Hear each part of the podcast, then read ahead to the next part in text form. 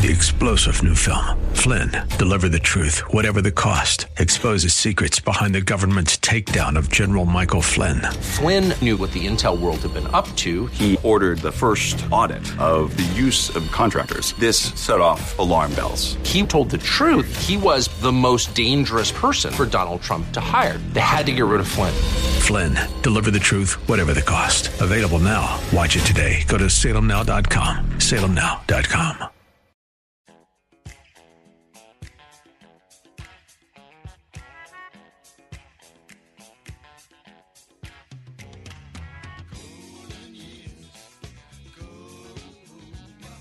It's Ask the Lawyer with Mike Connors. Got questions concerning elder or estate law? Attorney Mike Connors has the answer. He was recognized in 2012 as one of New York's top lawyers by New York Magazine and brings over 30 years' experience to the table. His office number is 718 238 6500. That's 718 238 6500.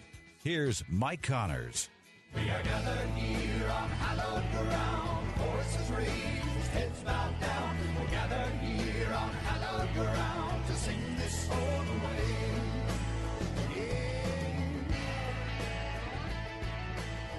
Welcome to Ask the Lawyer with me, Mike Connors. For those of you don't know about the show, the show's in two parts. The first part of the show, we talk about estate planning and elder law, and the idea behind estate planning is to pass assets from one generation to the next, paying the least amount in taxes we need to pay legally, avoiding going through court, that's avoiding probate, and as far as elder law is concerned, trying to save assets from nursing home bills. Again, my name's Mike Connors. I'm a lawyer. I started Connors and Sullivan a little over 40 years ago. And that's what we do as a law firm. We do estate planning and, and elder law. And, you know, we're open for business again. So if you want to schedule an appointment with me or one of the other attorneys in our office, give us a call at 718 238 6500. 718 238 6500. We have offices in Brooklyn, Queens, Staten Island, and Manhattan. Now, each week, Kev McCullough takes a question from our audience. He asked us a question on his show, which you can hear Monday through Friday on WMCA The Mission at 3 o'clock each day, 970 The Answer, from ordinarily from 5 to 6 with a bonus hour of an hour on Wednesday. So, Kevin, take it away. Hi, Kevin McCullough, and every week we promise you you're going to get a question answered from Mike Connors of Connors and Sullivan, the experts that I refer everyone to when it uh, depends upon estate care and elder law, and uh, Connors and Sullivan, of course, the premier law firm handling those things. Mike, this week's question comes from William. He says, "Is my estate going to have to pay federal taxes when I die? And are there steps I can take to avoid federal estate taxes?" Thank you so much, Mike Connors. Okay, well, the, the answer right now is probably no, because the federal laws, you know, this is under the Trump tax changes. There's no death tax, estate tax federally under almost $12 million. There's no tax between husband and wife, and there's no tax even in a single person under $12 million. And between husband and wife, we can leave $12 million for husband, $12 million for wife. So we can get $24 million out tax free federally. Now, if somebody has assets in excess of those amounts, then that's the case where we have to do gifting plans and so forth to try to reduce the estate the estate tax because once you go over those limits you really get hit. And a warning, New York State is five million eight hundred and fifty thousand dollars. And it, it may sound like a lot, but there are a lot of people in the six million dollar range they don't do any planning, and their kids have to pay a few hundred thousand dollars in taxes. So that's where you need to do some planning. Well, and especially when you're thinking about how much real estate may have gained in value over the period of time that an estate has existed. Right, right. I mean, you know, you know, you have, we have some people come in. Well, you know, I bought my house 30 years ago for uh, fifty thousand dollars. It's not worth more than three hundred, and it's worth eight hundred or nine hundred or a million or whatever. Yeah, well, and uh, since the uh, threshold is so much lower, friends, the way to deal with that is to uh, have the good people at Connors and Sullivan help you uh, understand where you stand. Here's their number 718 238 6500 and get Mike Connors to answer your question right here on Kevin McCullough Radio. Drop him a note, ask Mike Connors at gmail.com or on his own show every weekend, Saturday mornings at 8, Saturday evenings at 6 on AM 570 The Mission and FM 102.3 and Sunday mornings at 11 on AM 970 The Answer. Mike Connors, thanks so much. Thank you, Kevin. If you're a homeowner age 62 or older and are finding it hard to pay off debt, or how about enjoying your retirement years with less stress? A government insured reverse mortgage may be the answer or might be the perfect solution for you and your family.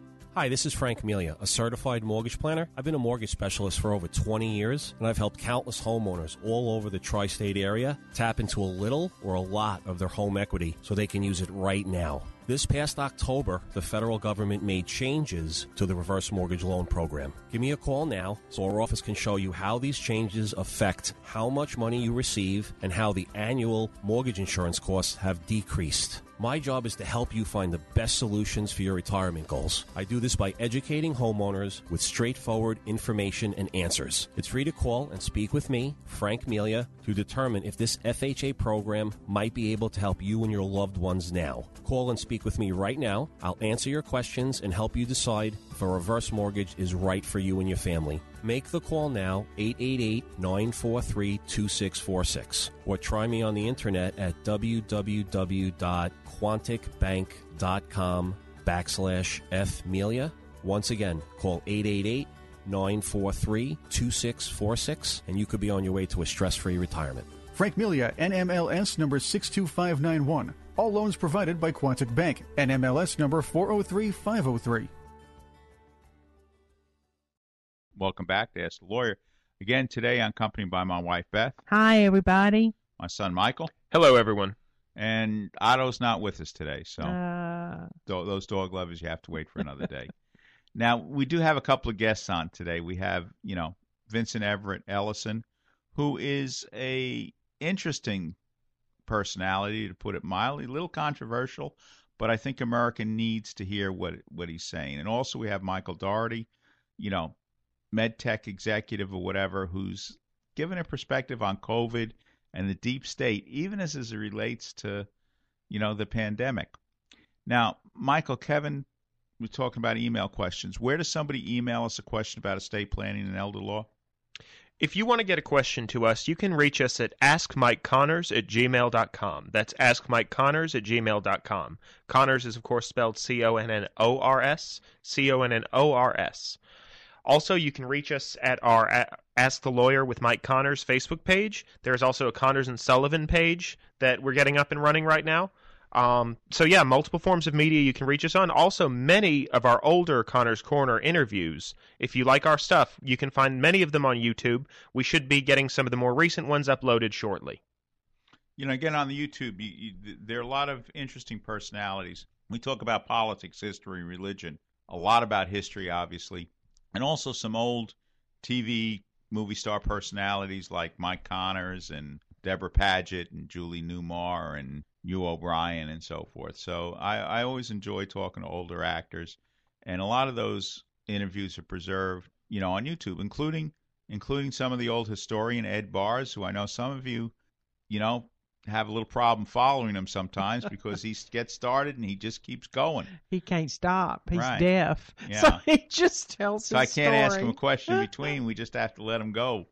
And, you know, but he's a remarkable personality and he's one of the few guys we talk I you know, I'd like to talk more about baseball right now, but we're not. Um, but he's one of the few guys, or if the only guy who was alive from the 1933 All Star game, who saw the game. Babe Ruth's, you know, played in that game. Mel Ott, a lot of great ball players. Carl Hubbell from back in the 30s. So Ed Barr is a great baseball fan, New York Giant fan. Even though I don't know how he became a Giant fan living in Montana, but I guess Montana didn't have any baseball teams, so that's what happened. Got to choose. Okay, so we're going to take a short break. When we come back, we'll be listening to Michael Daugherty. We all know someone who's been touched by cancer. It's the second leading cause of death. And it took the life of my father, John Wayne. But even in his final days, he was thinking about helping others and publicly campaigning to raise awareness about cancer. His courage and grit inspired our family to do everything we could to fight the big C, as my dad called it. So we did something about it and founded the John Wayne Cancer Institute 35 years ago to advance life-saving research. Our discoveries are fundamentally changing the way cancer is treated around the world. Cures are within our reach, but we can't do it alone. I'm Patrick Wayne, and I'd be honored if you joined us in the fight against cancer. You can make a lasting legacy by helping to eradicate this deadly disease. Together we can save lives.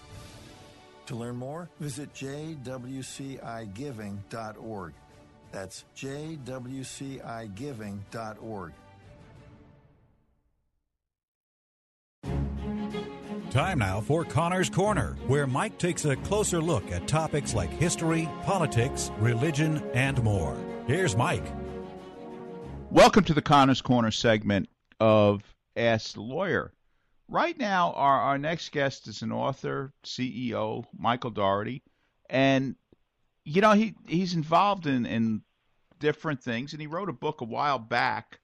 You know, the devil inside the Beltway: the shocking expose of the U.S. government's surveillance and overreach into cybersecurity, medicine, and small business. But right now, you know, COVID is taking center stage. So, what comments do you have about that, Michael? Well, uh, you know, this is this perfect storm of having to send the entire world to medical school, and they're all paying attention because everyone's life's being affected from children not being able to go to school, so everyone having to wear masks where people shamed if you don't, and people wondering if we're all going to die soon.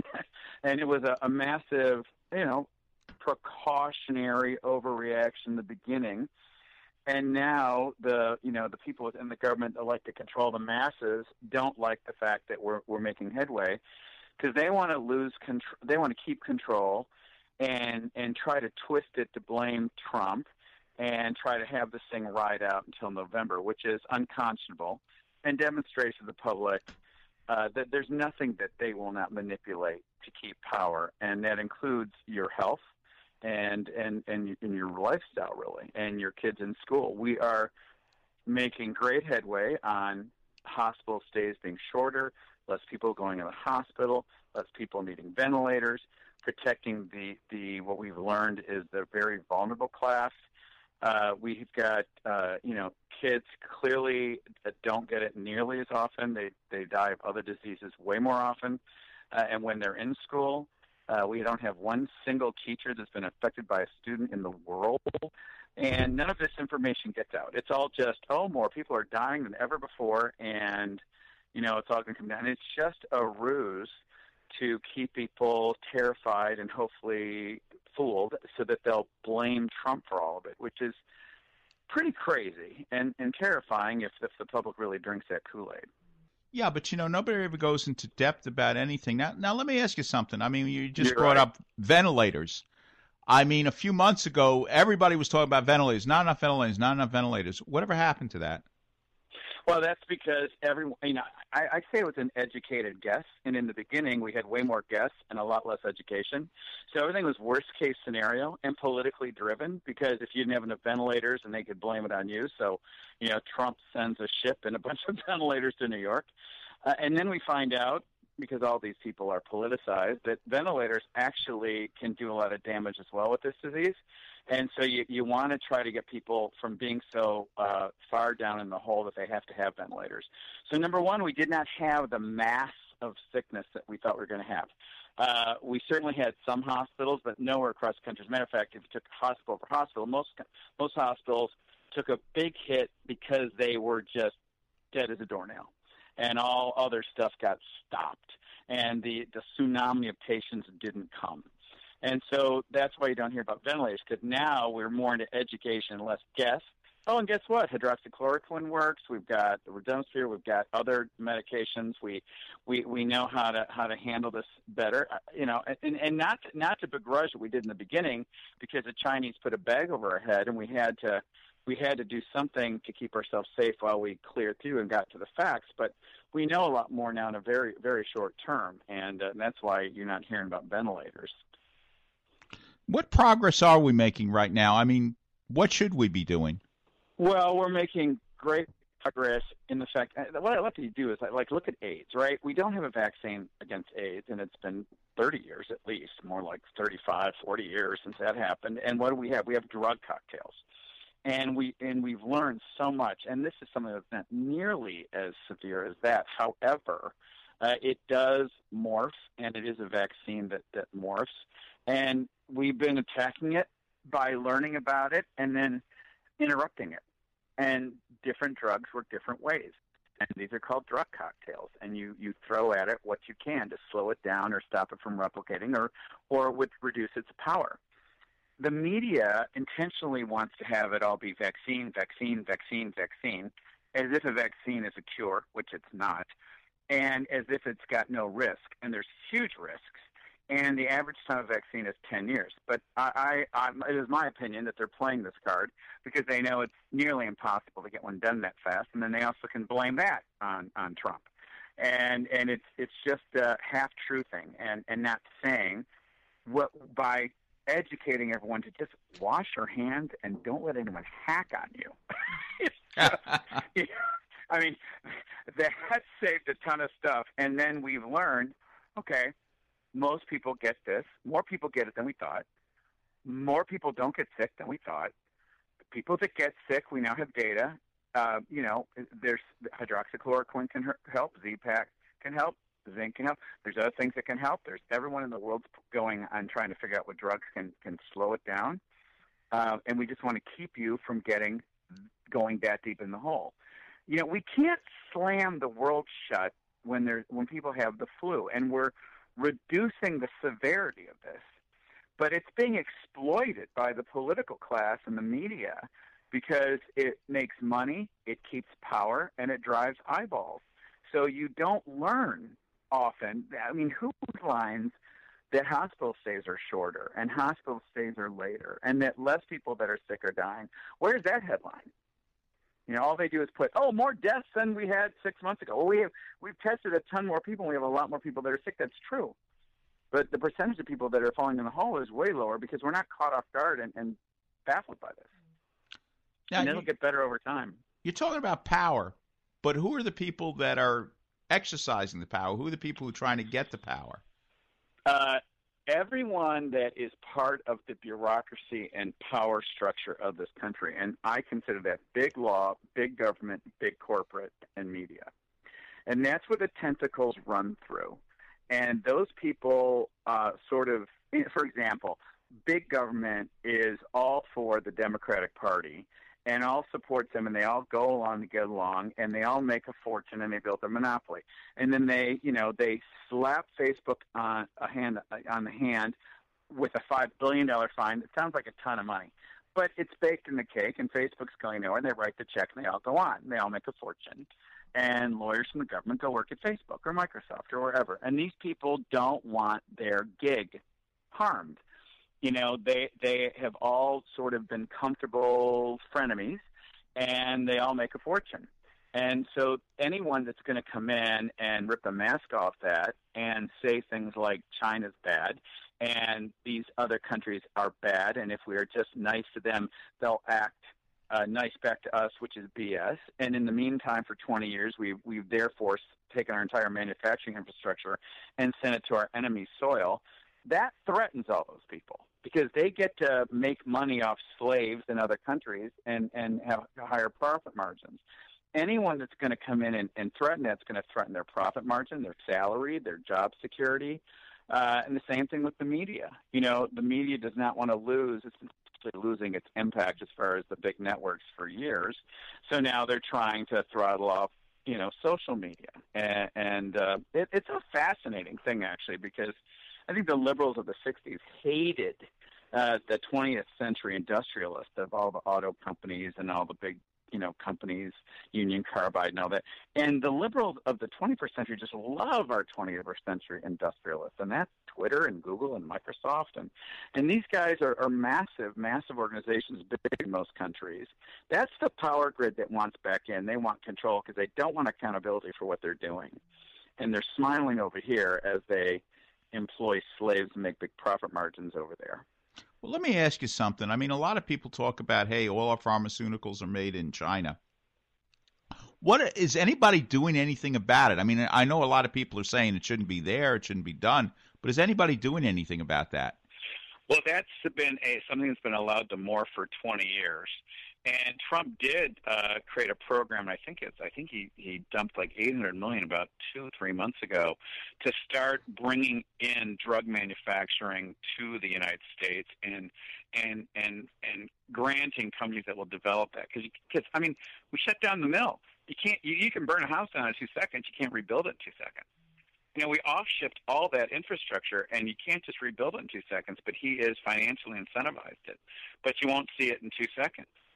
But that's what has to happen, and and you know the the the Americans have got to understand what happened. I mean, I understand what happened because I work in the laboratory business, and I've seen our supply chain just get. I mean, literally, it's like a bazaar. It's like a Moroccan bidding bazaar. You got a a boat of your supplies coming from China, and somebody else in the world outbid you, and even though you have a contract, they're like, "Too bad, your order's not coming for another two months."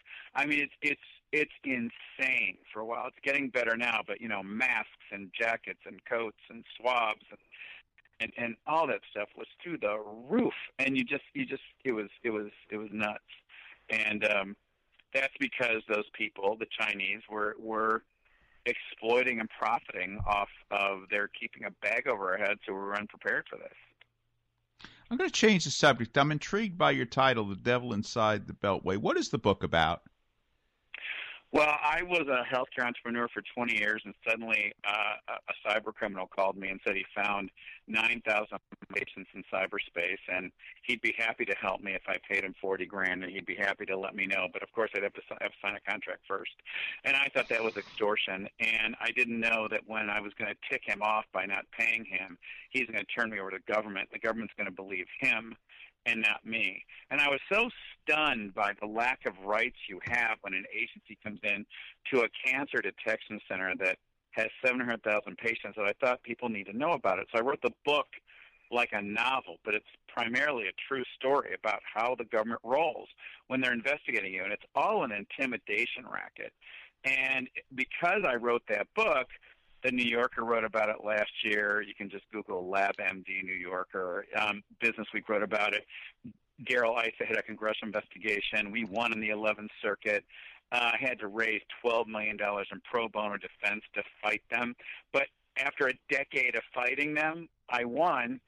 And it's just amazing to watch them, you know, scatter like cockroaches with the lights on that they were working with cyber criminals. They're so incompetent, they didn't know it they destroyed a medical center, and they don't want anyone to know about it. So that book is to explain the powers that these bureaucrats have to skirt accountability and keep their six figure jobs and their job security when they weaponize criminals to hurt Americans. And that's what happened. They they literally weaponized the company with FBI investigation tools that were used against uh, over a thousand companies, and I'm the only one that dug through it and got to the bottom line, which took a decade, only to experience the entire infrastructure of that bureaucracy use all their power to cover up that information. And by that I mean the media didn't report it, uh, the FBI didn't arrest anybody, the Justice Department didn't report it, uh, and I'm not talking just Democrats. I'm talking just bureaucrats with power when they're caught in their own corruption, the last thing they do is hold themselves accountable, which is the fundamental problem we have in the government. Is who cares if you screw up big time if you're going to not be held accountable and you can keep criminals from going to jail when they harm people as long as your job's in check and you're not embarrassed publicly. And that's what we're dealing with now. What can we do about it? You know, we have to be aware of it. We have to get out of denial. We don't have to get super paranoid. We have to just understand what it is. Uh, that we haven't been been taught a civics book that's been accurate in a century, and we have to vote those people out of office. You you really have to understand the crap that we're yeah. being fed, and you have to honestly vote for Trump. And not so much because Trump is such a great guy, except Trump's the only one that's strong enough. He doesn't need them. He's got his own money. You can't offend him by calling him rude, and he'll take him to task.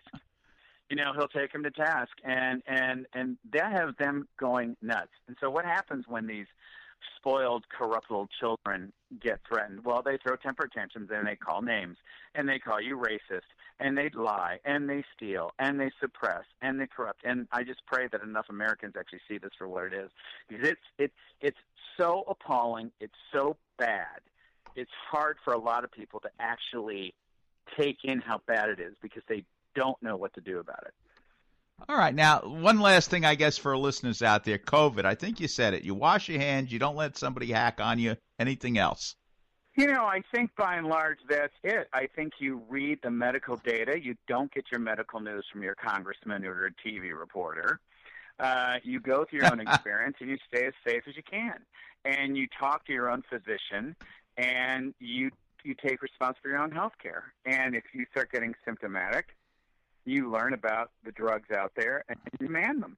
I mean, that's it. I mean, and you know, and, and so you be proactive and you know, but when you're sick, don't call your congressman. And when you're sick, don't go to CNN or MSNBC or even Fox. I mean, you go to the New England Journal of Medicine and you read and you do what other people do, and you and you have a relationship with your physician. And if your physician is a politicized animal, get rid of him. Michael Daugherty, thank you for being on Connor's Corner. Hey, good talking to you. Take care. Okay, take care.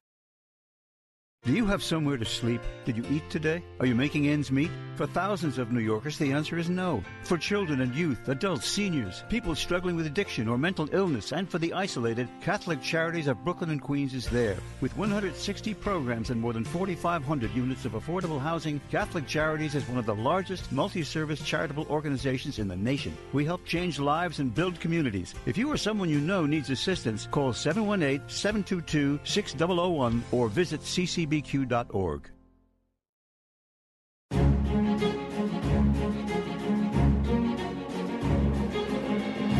Welcome to the Connor's Corner segment of Ask the Lawyer. You know, I I know a lot of you out there, you're, you're God fearing people, you go to church every Sunday, but then when election day comes around, you vote for people that support an atheistic, anti Christian agenda. And our next guest is addressing that issue. His name is Vince Everett Ellison. He's got a book out, The Iron Triangle Inside the Liberal Democrat Plan to Use Race to Divide Christians and America in Their Quest for Power and How We Can Defeat Them. Welcome to Connor's Corner, Vince. Oh man, thank you guys for having me. I'm happy to be here. Okay, now uh, tell the audience a little bit about your background because, you know, we are on radio. Well, I was born on a cotton plantation in Haywood County, Tennessee, and my father was a sharecropper. So I know about the um, Jim Crow South. I was born in it. And for the first eight years of my life, I lived on a cotton plantation. We didn't have any running water. We had no bathrooms. And my father pulled us out of poverty by working in the insurance industry. He got a job with a man named Al Ross, who had a a life insurance company and a funeral home. And my father started working there, and he learned the insurance business and pulled us out of poverty. And I lived a pretty upper middle class life after that. Um, I went to college. We had a family singing group because my father and mother were very religious, and we went around singing gospel music in black churches. So that's where I learned the black church. And after college, I started working in the prison system in South Carolina. And uh, I thought we had overcome. All black people had until I started working there, and I thought we were actually going backward. Uh, this was the 90s during the Clinton Joe Biden crime bill when they gave you know 40 billion dollars to lock up men all over the country. And um, I asked the black intelligentsia what was going on. Why were these young men being locked up? We had three prisons in South Carolina in the 80s. We had 40 by the end of the 90s. And uh, they explained to me that it was these evil, rich white Republicans that were doing it. So I decided to resign my post and uh, start, started a nonprofit to keep sending men to prison as opposed to locking them up. And when I got down to the black community, I found out something pretty interesting. I saw no evil white Republicans down there. Matter of fact, you would see a unicorn before you saw one. but I saw uh, I saw a lot of black Democrats, and the ones that I saw that were making money off of the situation and the chaos. It was these three groups mo- mostly: most black preachers, most black politicians, and most black civic organizers. They all had Cadillacs and Mercedes riding around, and I found out they were contractors for a rich white liberals from New York and California, and they had one job and one job only: to make sure that the black community voted for the Democrat Party. 90%. That was their job. Hooker by crook. Sharpton, Jackson's, uh, for the preachers. You had um, the, uh, the politicians, Jim Clyburn, Maxine Waters, and then you had the the the the the, the, the, civic organizations, NAACP, CORE, uh, ACORN, all of them. And their job was to do one thing, to get black people to vote there for the Democratic Party because since the Democratic Party's inception in 1800, they have never, ever existed where they did not have to have a way legally or illegally to murder black people. From 1800 to 1860, it was slavery. 1860, 1865, Civil War. 1865 to 1965, it was Jim Crow, where they slaughtered, raped, mutilated, destroyed. And then after 1865, when they can no longer keep black people from voting, they decided to control the black vote and activate activate the Iron Triangle to keep them under control. And then they started killing black children before they were born. 30 million for the, uh, uh, you killed about 30 million. In, uh, uh, they, they've aborted about 30 million so far. Of the ones that they don't kill, they make sure they they they they they, they give them a bad education and put them in prison. And then after after after that, they either physically or mentally castrate them. That's what they've done to our people. And when you saw what happened to George Floyd, it was a visual representation of everything they've been doing to black men since 1800. There's never been a time that they not did not have absolute control over the black community, except for a few years doing Reconstruction. Short of that, they've always had control, and they've always gotten their power off of our black backs. It's been white Democrat gain, black pain for the last 220 years But why have they been successful in the last, let's say, 50 years? because of the Iron Triangle. Because for two reasons. Number one, conservatives don't show up. 90% of any gig is just showing up. That's old Baubilian term. And we don't show up. And because we don't show up, they can do whatever they want, say whatever they want, and they do it. They have two options down in the black community a liberal and an ultra liberal. But they infiltrated the civil rights movement back in the uh, in, in, in the 1960s. Uh, it was documented that John Kennedy told Martin Luther King Jr. before the March on Washington that he had communists in his organization. He named two of them, Stanley Levison and Jack O'Dell, and told him he needed to get them out. And King said they weren't communists, but he didn't remove them. So King, if he didn't know, he did know, and they remained in the organization. But when you listen to King's I Have a Dream speech, a lot of poison pills in there of Marxism. And we lionize this speech as this great piece of literature that was supposed to supposed to make America free. But instead, it started Black America and younger America down the primrose path that we still haven't come out of. I'll give you, I'll give a couple of examples. Um, you know, I was at the Lorraine Motel in 2017, and I was wondering why Kaepernick and all these guys were kneeling. What was their problem? Uh, America looked pretty good to me. These guys were superstars. They were they were they were they were supermen. White people loved them. They were rich, but they were mad for some reason. They kept saying they weren't free. And so I was listening to the speech, and I heard King say something that was pretty interesting. I'd heard it heard the speech a thousand times, but in the in, in the present context, I heard it in a different way. He said, 100 years after the Emancipation Proclamation, the Negro is still not free. That was an absolute bald-faced lie. I was born free. And according to uh, John Locke's Second Treatise of Government, my freedom was given me by God. It is an unalienable right. And according to John Locke, these unalienable rights are irrevocable, non-transferable, and unsellable. They're like your DNA. Government's job is to help you secure your rights because government doesn't secure them, you secure them. That's what Locke said, and that's what Jefferson said. King said we come to government for those rights in that same speech. We come to government to secure our unalienable rights. As a matter of fact, King said we come to cast a check that will give us upon demand the riches of freedom. Isn't that what he said? Now, how the hell can you get freedom from government when God gave it to you? Your freedom comes from God. You don't. You you hold God to His to, to His promises. Hold Him. You don't go to the government to to, to, to, to, to make them give a promise that God gave you. He described the Negro. He said that we are languishing in the corners of American society. Finally, he said we're exiles in our own country. He said we were not free. He said we were crippled. He said we were manacled. He said that we were lonely. He said we were exiled. That's what he said about me. That's what he said about my people. He said that he had a dream that one day that I wouldn't be judged by the color of my skin. Why? Because he thinks it's a bad thing.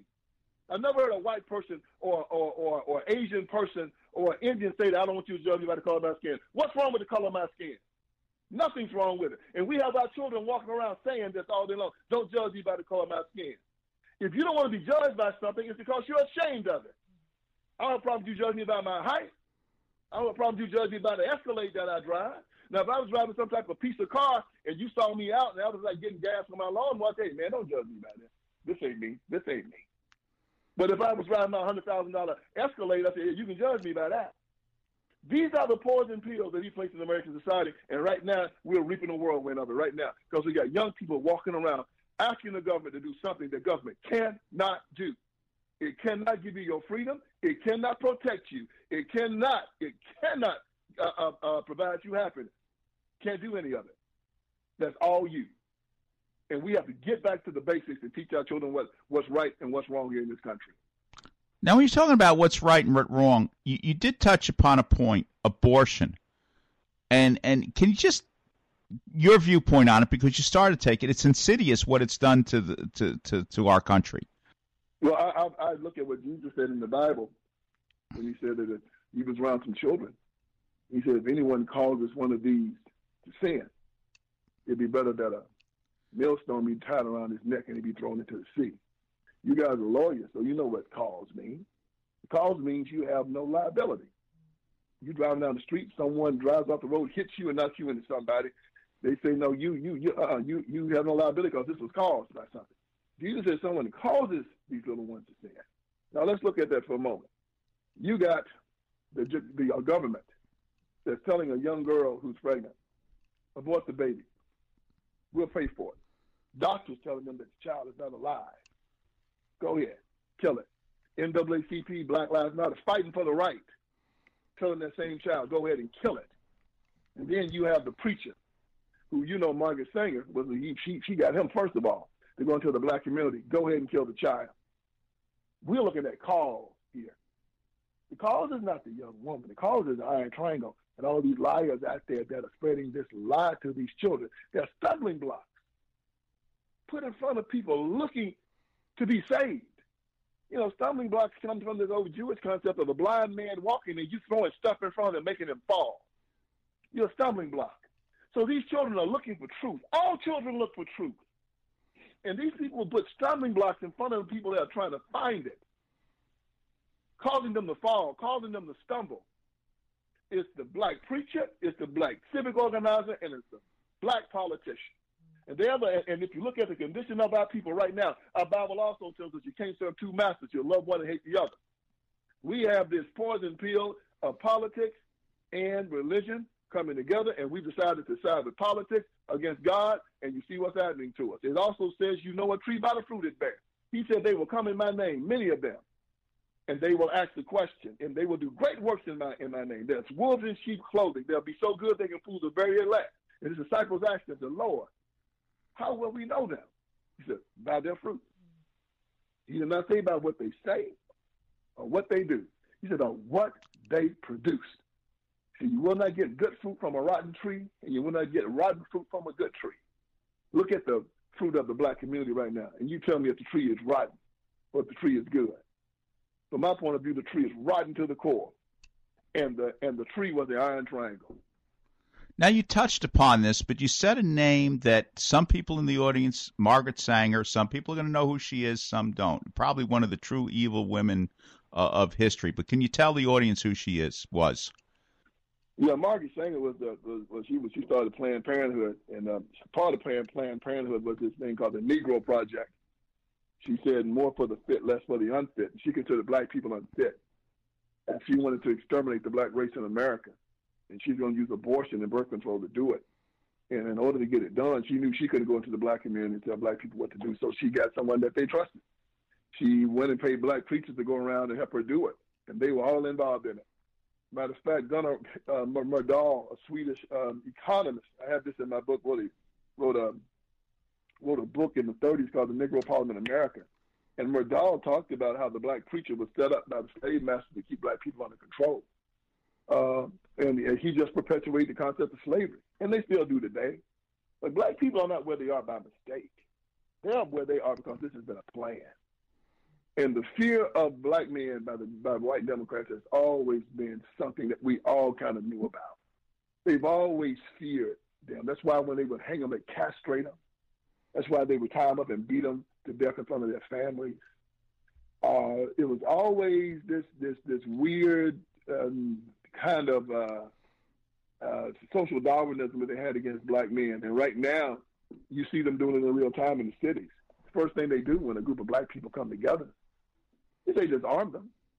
They take the they take away the, well they you know the black black people both of these people but they they take away their ability to defend themselves and um, these people say that they are being hunted right they say that the gangs are hunting them they say the police are hunting them what's Joe Biden's plan hand your gun over to the very people that are hunting you man why don't you just be expeditious and blow your own brains out You know, there, there's this uh, uh, uh, uh, poll that said, uh, I saw on June 4th from the Washington Post. It says since 1968, there hasn't been any narrowing in the wealth gap between black and white Americans. No narrowing. And since 19, since uh, 1968. Uh, uh, uh, I saw another uh, Harvard study that was cited by the DNC that said that uh, public schools are more segregated now than they were before Brown versus Board of Education. We got 10 times more men in prison. Family structure has been obliterated. We're aborting half our children. And most black Democrats are celebrating because they can have a sandwich beside white people and use the bathroom beside them. That's their victory. It's a shame before God. What what do we do about this? I mean, what does your book say that we as a, as a group, you know, whites, blacks, what should, what should we be doing? There's two things we can do very, very, very quickly. First of all, we have to realize that the GOP is not going to solve this problem. We've decided, we, we've thought that, uh, you know, we've been telling them for a long time to go down there and run candidates and this, and the other. They won't do it. In the, in majority black districts, 50 majority black districts, I bet if you find a guy that's running for office down there and it's from the GOP, I bet he doesn't have, hardly have gas money, but the black Democrats have tons of cash. So we have to realize that they are not going to do it. So what do we do? We have to then say that we as Christians and as citizens have to do our part. We cannot, we're, we're like liberals in this. We are waiting for the government to do what we should do. Jesus gave us a great, Jesus gave us a great commission. He said, go and spread the gospel to all the ends of the earth. But you start at home. And we're going to China and we're going to South America and we, we're going to Africa, but we have people right across the side, right across the street, across town that are being slaughtered in real time, a, a, a, cultural genocide right in front of us, black Christians dying. We can, on Sunday morning, we can take a caravan, uh, mostly, mostly white churches, majority white churches, take a caravan down to a black church in the neighborhood and just go have service with them. Show up. Talk to them. And then the second thing, for all, all, all, all about white Christians when they show up, something you have to do. Quick story a man died that I, that I, we knew very well. We went to his funeral. His son was about my age back a long time ago in his twenties, crying and acting a fool. My daddy took him outside and slapped him in his mouth and told him, "Boy, straighten yourself up. Remember who you are. Your daddy's dead in there, and your mama's in there to need your help. You out here crying like a punk. Get back in there and remember who you are." And that boy sat down in there and acted like a man for the rest of the service. We need to shake Black America. 85% say they're Christian and remind them who they are. See, I know who I am. I'm an heir of Jesus Christ. I'm a child of God. I cannot be oppressed, and I cannot be a victim. So when they come up to you and tell you about white supremacy, when they tell you that that's some, some type of white privilege, you tell them that as a Christian, you refuse to live in condemnation. You tell them forgiveness cannot be earned, it cannot be expected or wanted. You tell them that I have repented and the United States have repented with almost a million lives in the Civil War and $22 trillion since the Great Society, and we sent 400,000 Republican Union troops down to free y'all off the plantation, and most y'all walk right back on again. We've done our job, and you will not make me live in condemnation. You are a slave looking for a master. I refuse to be your master. I will help you exercise your God given right to freedom. I'll help you stand up like a man but I will not carry your wretchedness. And you ought to be ashamed of yourself to say that you are a Christian and you're walking around in a spirit of unforgiveness and victimization. You, if you don't stand, either either acknowledge your Christian faith and forgive and refuse to be a victim, or say that you're a vagabond. And get out of my face. They are telling y'all that y'all have to bow down to them. You have to do what you did in the 60s when you told the world the Ku Klux Klan never speaks for us anymore.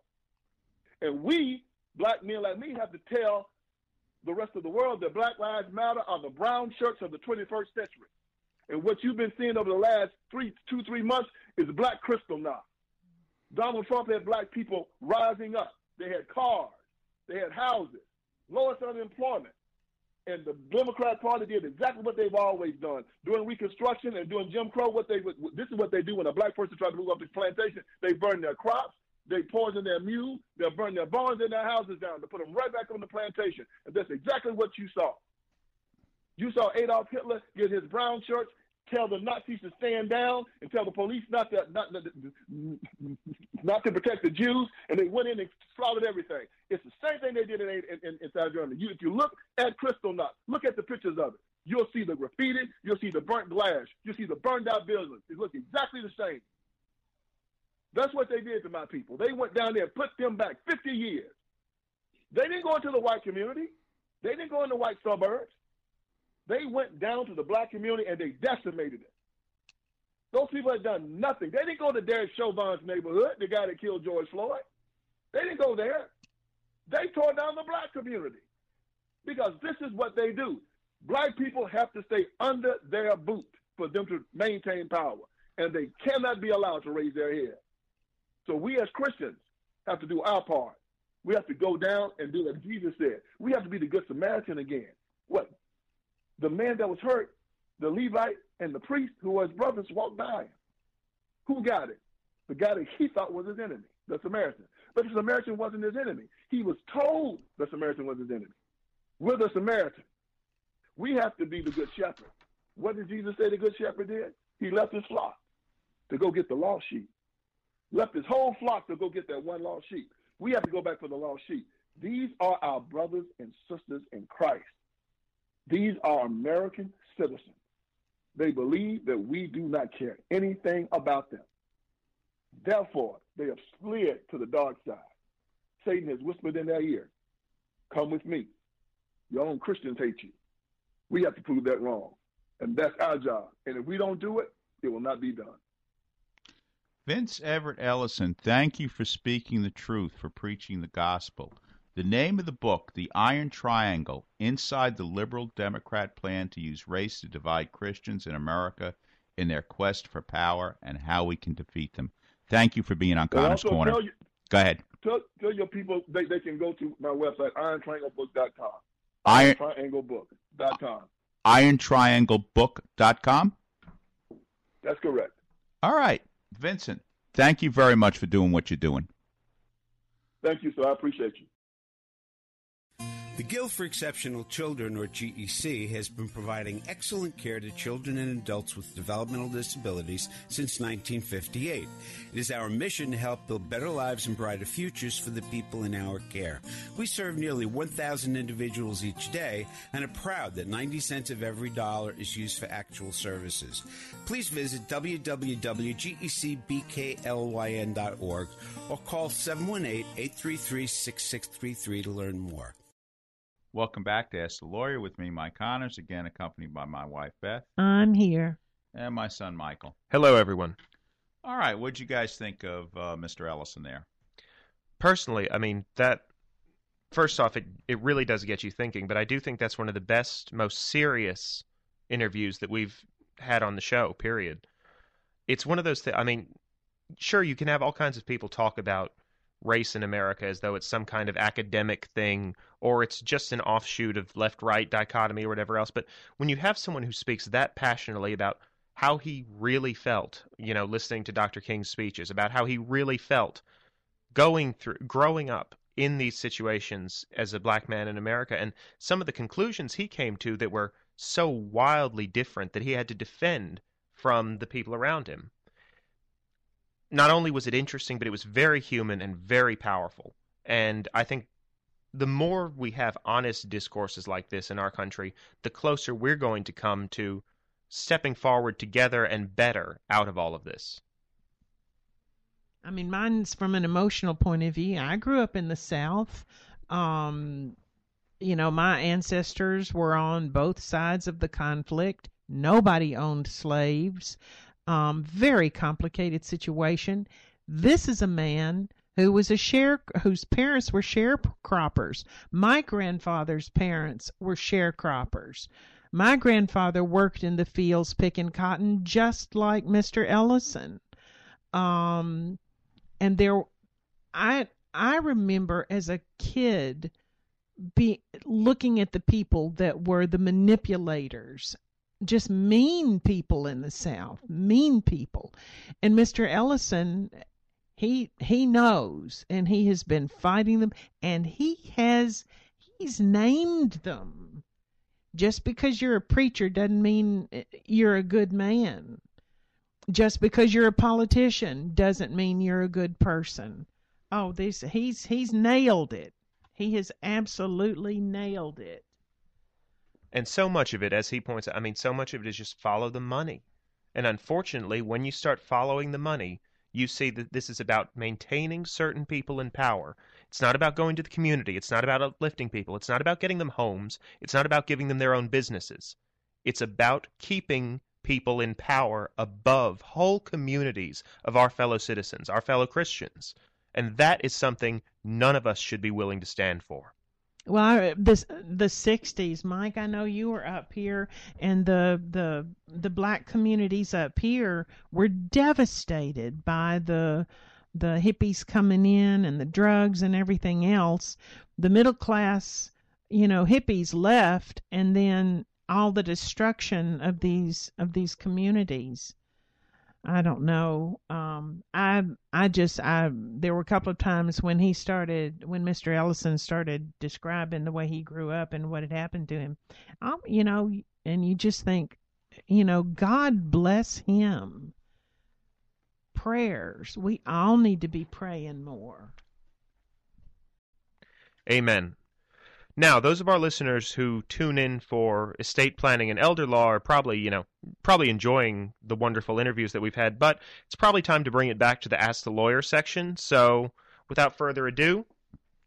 Yeah, uh, again, when we start talking about estate planning, we're trying to help your families, and we're trying to make it easy for your families.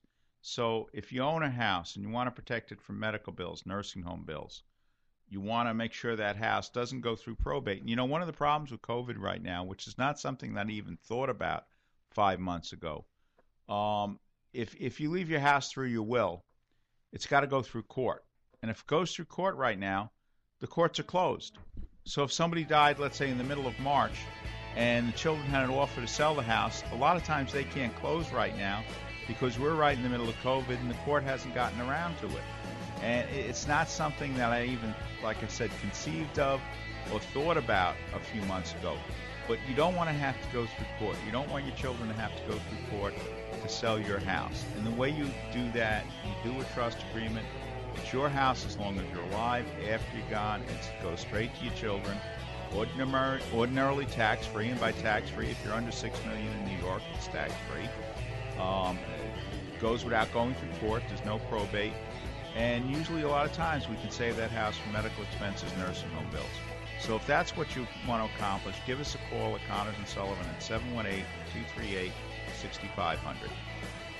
Also, remember that if you have any questions, you can send them to askmikeconnors at gmail.com. That's askmikeconnors, C-O-N-N-O-R-S, at gmail.com to reach out to us, maybe get your question asked on Kevin McCullough. Certainly we'll get back to you one way or another. Thank you. See you next week. Bye bye. Stay safe, everyone. We are gathered, we are gathered here on hallowed ground. Voices raised, heads bowed down. We're gathered here on hallowed ground to sing this soul away.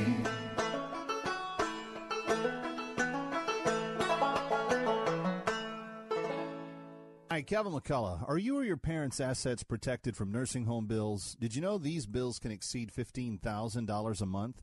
People work their entire lives to live comfortably in retirement, but when people become ill and need to go to a nursing home or receive home care, the bills can drain their assets, leaving many people bankrupt. The good news is that you can prevent that from happening if you plan in advance. Connors and Sullivan's lawyers can customize a plan that specifically protects your interests, including your home. Schedule a free comprehensive telephone consultation with Mike Connors to discuss your issues and concerns from the security of your home. Call today 718 238 6500. 718 238 6500. Don't let nursing home bills take your life's savings and leave you and your loved ones bankrupt. Don't wait another minute. Mike Connors can take you through the process by telephone and start a plan designed for you today. That's 718 238 6500. 718 238 6500. The preceding pre recorded program paid for by Connors and Sullivan Attorneys at Law, PLLC.